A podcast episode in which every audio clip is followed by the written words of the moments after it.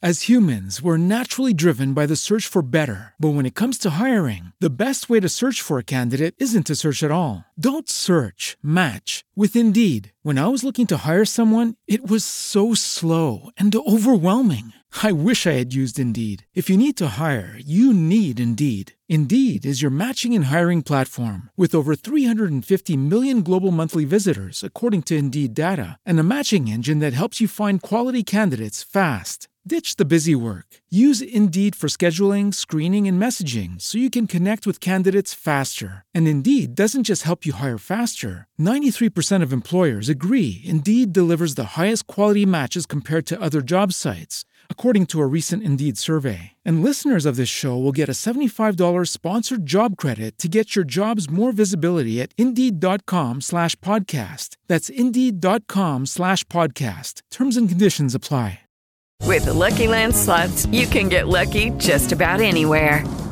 This is your captain speaking. Uh, we've got clear runway and the weather's fine, but we're just going to circle up here a while and uh, get lucky. No, no, nothing like that. It's just these cash prizes add up quick. So I suggest you sit back, keep your tray table upright, and start getting lucky. Play for free at LuckyLandSlots.com. Are you feeling lucky? No purchase necessary. Void where prohibited by law. 18 plus terms and conditions apply. See website for details.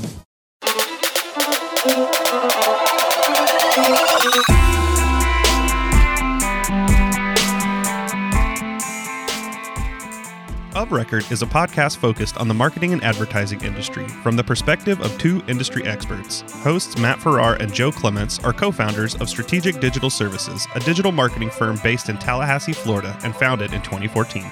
I'm Matt Farrar, I'm Joe Clements. And I'm Rebecca Romero. and this is the Podcast of Record.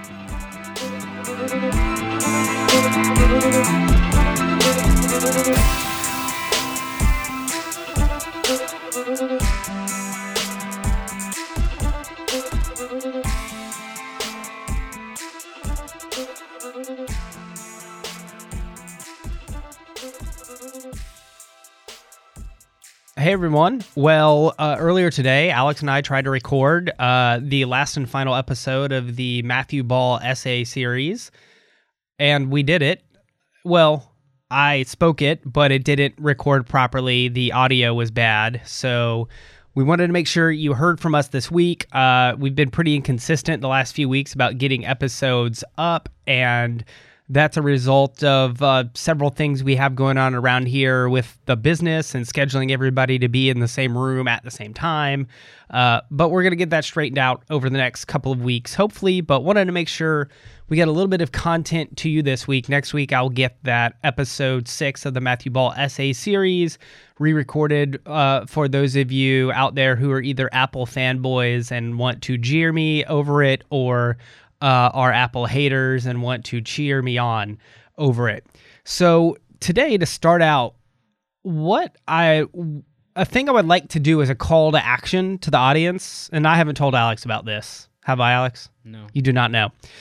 Um, a campaign I've been watching for a couple of years that's really hitting its stride right now, and you've probably seen this too if you've been on Instagram in the last two weeks, is Igloo Coolers.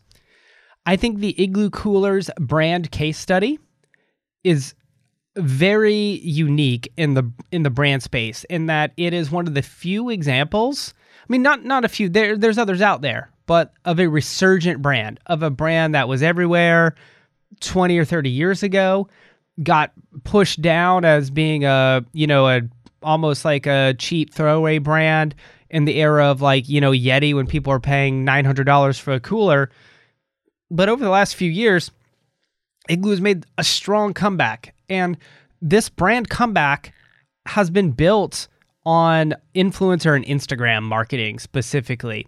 And so the call to action I have for listeners is if you know anybody on that Igloo brand team or that Igloo marketing team, I would love to do an episode just interviewing them about that campaign, how they set it up, uh, what they're doing right now with the retro igloo coolers that have come out this summer. I think the retro stuff, 80s, 90s retro, is really hitting its stride right now. It's got enough nostalgia for millennials, but it's become cool for Gen Zers to get into right uh, currently. So if you know anybody on the Igloo team uh, and you think they'd be willing to do an interview uh, with us on on this brand case study, uh, podcastofrecord.com and you'll see contact us. Just fill that out. Let us know.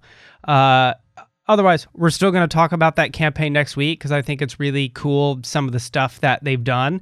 And I think it's it's the right way to bring back a brand. And I think there's so many brands out there that have faded over 10 or 20 or 30 or 40 or 50 years uh, that are ripe for a comeback. And I think this is a great template on how to do it. So, another piece of content, uh, and this will be a little mini-sode, but I think it's kind of interesting, is a piece of research I caught called uh, New Blogging Statistics. Blogging still works, especially for the 10% of bloggers who do things very differently.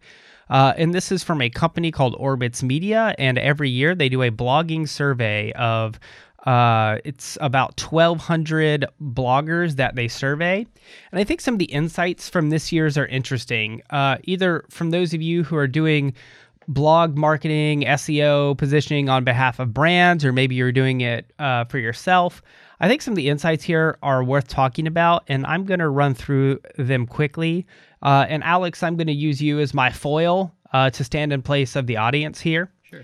So, um, Alex, over the last uh, six years, how long do you think it takes the average blog writer to draft a blog post? And do you think that time has increased or decreased since 2014? I would probably think it takes at least a couple hours to make a blog post, Mhm. And it's probably gotten faster to write them, I would think. So it has gotten to take significantly more time Oh. to write them. So 2014, the average time was two hours, 24 minutes. 2020, three hours and 55 minutes. So people are putting a lot more time into blog posts with uh, a significant number of bloggers, about 20% of them now putting six plus hours uh, into a single post. So, uh, what's interesting is as the time spent writing has gotten longer, what do you think has happened to the length of the average blog post? They've gotten shorter. Uh, nope, they've Nope, actually gotten got- longer, gotten longer. almost proportionately. So from 2014, uh, typically had 808 words to now, uh, the average is uh, 1,269 words, so just under 1,300 words per post. Uh, and people around here uh, will give me guff fairly routinely because when I do write a post, it is often a longer post, but uh, that is because I do think the longer post is better over time as evergreen content. So, uh, you know, a lot of blogs, about 10% of them are 2,000 plus words now. So, you know, people are writing effectively like, you know, mini novels as blogs. So, uh, what's interesting also, and I think a little bit of this may be driven by Substack and Medium, but the bloggers who get the best results out of their blog in terms of leads or revenue are the bloggers who are writing 3,000 plus words per entry. Wow. That's a that's a lengthy blog. Yeah. What I suspect is going on there are people writing about high interest niche content where um, we talk about the interest engagement scale around here, which is if you're really interested in something, the content doesn't have to be super engaging. It can just be like somebody printed out and handed it to you and you'll keep it forever because it's so relevant.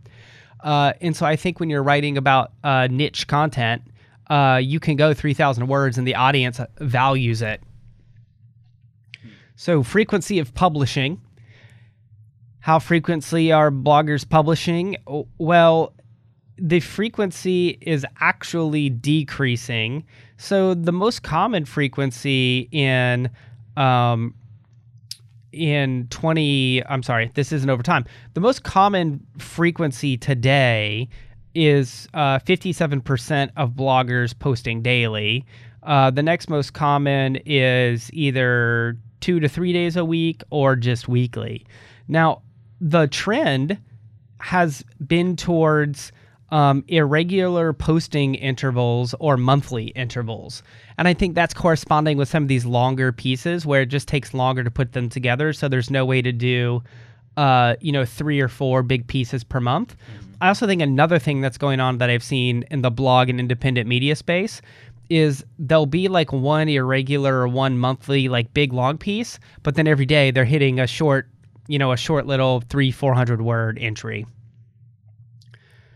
kind of content that bloggers are publishing.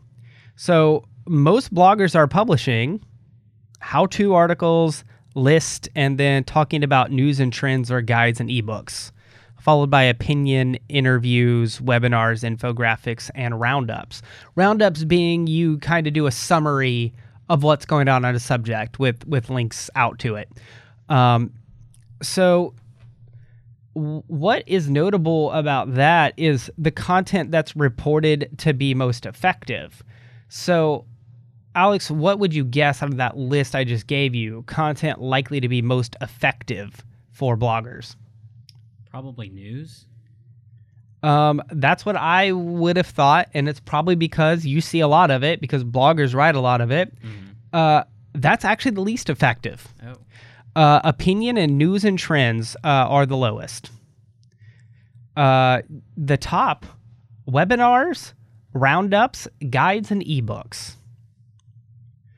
So again, what what this suggests to me is there's a lot of practical, niche, in-depth things being covered in the blog world, which are driving uh, lead sales, subscriptions, conversions for both uh, independent bloggers and companies. So the roundup, uh, I, I think, is really, according to this, is an underplayed hand. And and for a while, for a couple years, I was doing um, a weekly roundup here called the Download that I that I squashed uh, back in November, and we'll probably start up something again some point this summer which was a sort of roundup. But the roundup for those of you in blog marketing business or you're looking to get in to the blog space, to an area that you know, is probably a really powerful and simple way to do it because you're just summarizing content that you're probably you are likely already reading as somebody who's thinking about starting a blog on it. So, uh, typical blog post includes, and this one actually, this one actually surprised me.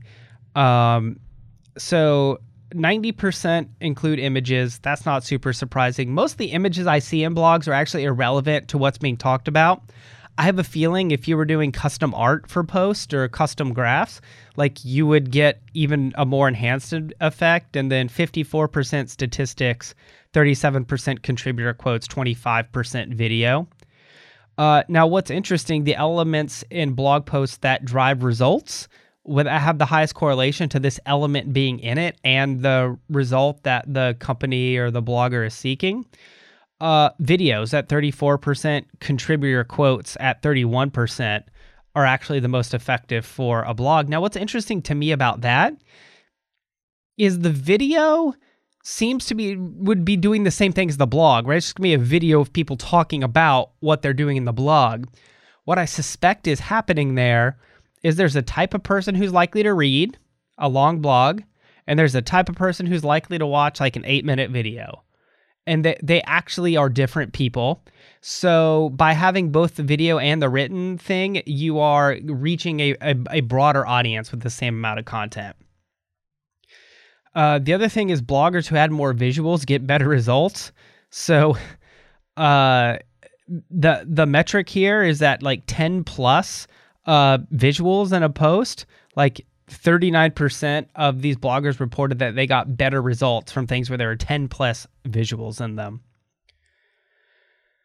Original research, item number six, is a is a big item. I mean, again, this is one of the things I think is causing the length of blogs to increase. Is if you're doing this custom research on something, you're going to spend time threshing out and an- analyzing the research you did.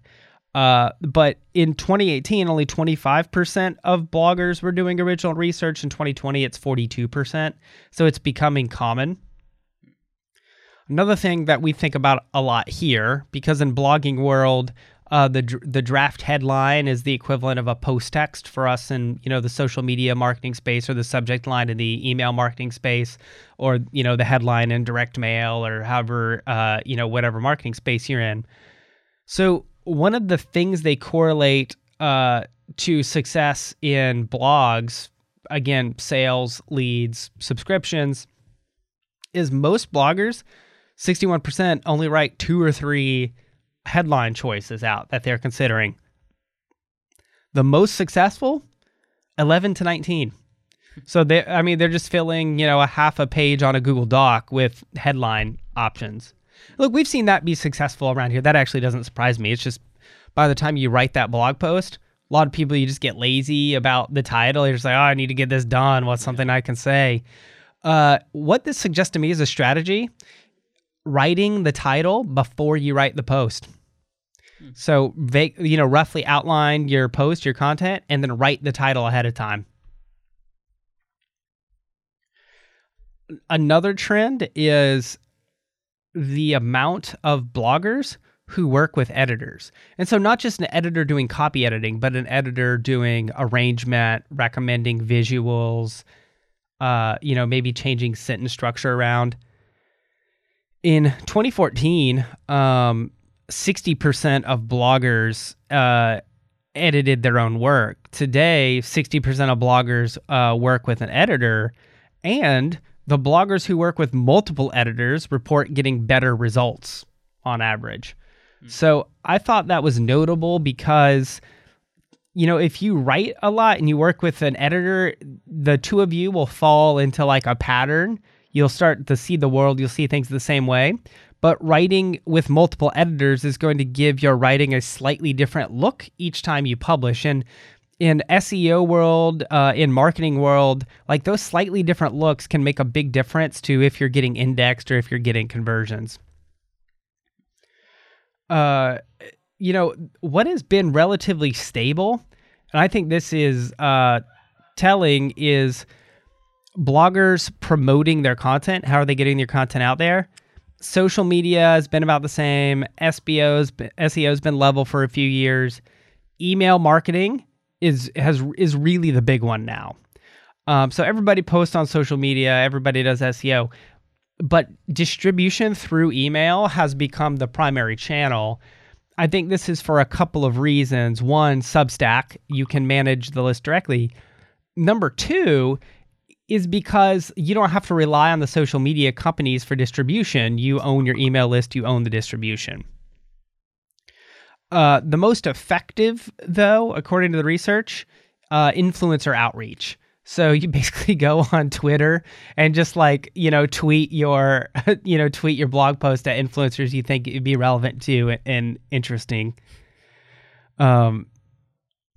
So they have this they they have this summary here that says sharing is easy. That's why everybody does it. SEO is hard. Everybody tries, but it's not always effective. Email is controllable, so you can estimate. Oh, I know if I send this email to five thousand people, twenty three hundred will open and see it. Paid is expensive, so not that many people do paid distribution of blog posts. Uh, and influencer outreach is underrated. Uh, but I also think people don't do influencer outreach because it's also hard. You got to find the influencer, tag them, you know, tweet 70 times over the course of a week with your post. So you might hear my is that is that me? I think that's me. My Slack going. so scrolling down, uh, how common is SEO with bloggers? Do bloggers research keywords? Um, the answer is it's pretty mixed. Uh, 17% of bloggers never research keywords, 35% do it sometimes, only 25% do it always. Uh, Alex, which do you think are the most successful bloggers? The people who look up the keywords. The the people who always look up the keywords. Yeah. Now, a- again, I think the keyword piece is going to be more important if you're doing a general interest blog than if you're at a niche interest blog. Because, you know, in a real niche interest, there may only be a few thousand queries a day for that n- niche interest. Now, I know some SEO people will counter me on that and say, hey, no, it's even more important that you know the words those people are using because they're using very specific terminology and you need to be exactly on top of the very specific terminology they're using in order to make sure you maximize your reach. Uh, so sources of traffic that are most important to blogs uh, search engines, social media, email marketing are the top three. That's not surprising, uh, in my opinion. We're going to skip through checking their analytics. The result there is the bloggers who check the analytics of how well each thing does and then optimize based on that do better than the people who don't. Now, you know, again, you're going to have some things, you know, maybe an independent media world where it's just, you know, someone who's an artist or a hobbyist and they're writing for their own gratification. And so for them, like the the measure of success isn't are they making money on it? It's are they enjoying the process of writing it? And I, I suspect that's going to be your 12% of people who never do it. Uh, going back and updating old content is also a growing trend. Back in 2017, only 53% of bloggers did it. 2020, 70% did it. I think that's part a growth in the trend part people trying to do some tail covering over things they wrote in the past, and part people having a lot more time on their hands last year. but bloggers who update old posts are two times more likely to get results. Part of me wonders is that if that's not because Google sees an updated blog post and that preferences it in the Google uh, search rankings. So, last item here, a quick chart. Um, of the things with the highest impact on on blogger content success. Which, by the way, I think these things apply to blogs. They also would apply to a lot of social media posts as well. Publishing daily. That's the so even if you're the type of person who's going to write a 3,000 word post once a month, post a little snippet each day of what you're thinking about or doing.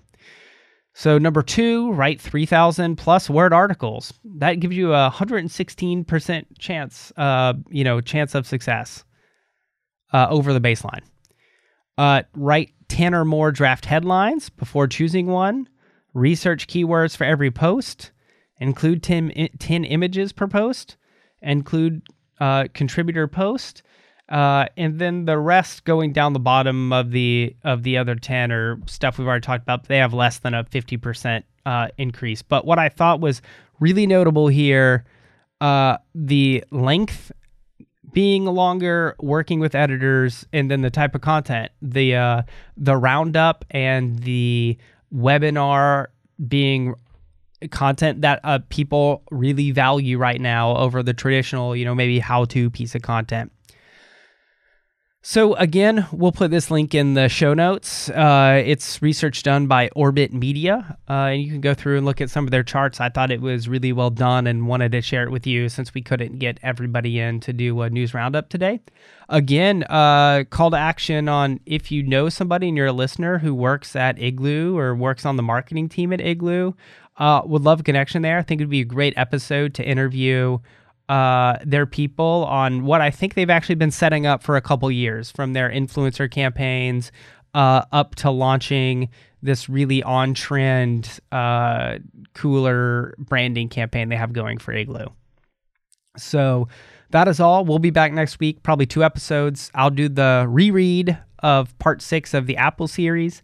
And we will also get a news roundup because roundups are big performers uh, done this week, and that actually makes me think if we shouldn't be just putting the roundup of what we say on the, like just linking our articles and a roundup of what we say every week on the on the of record podcast site, or on, the, on record uh, website, which is podcastofrecord.com. All right, thank you everybody. Talk to you next week.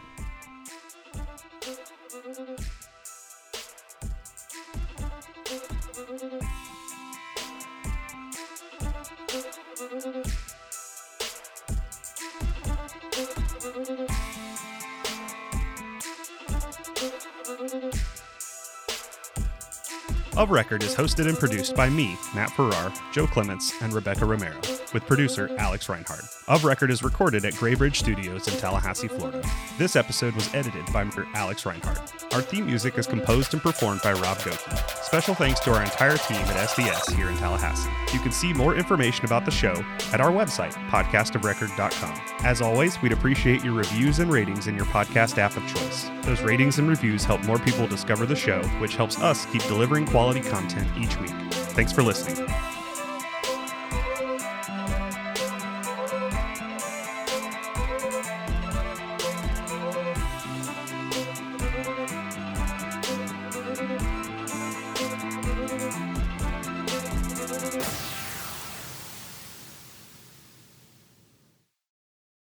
As humans, we're naturally driven by the search for better. But when it comes to hiring, the best way to search for a candidate isn't to search at all. Don't search, match with Indeed. When I was looking to hire someone, it was so slow and overwhelming. I wish I had used Indeed. If you need to hire, you need Indeed. Indeed is your matching and hiring platform with over 350 million global monthly visitors, according to Indeed data, and a matching engine that helps you find quality candidates fast. Ditch the busy work. Use Indeed for scheduling, screening, and messaging so you can connect with candidates faster. And Indeed doesn't just help you hire faster. 93% of employers agree Indeed delivers the highest quality matches compared to other job sites, according to a recent Indeed survey. And listeners of this show will get a $75 sponsored job credit to get your jobs more visibility at Indeed.com slash podcast. That's Indeed.com slash podcast. Terms and conditions apply.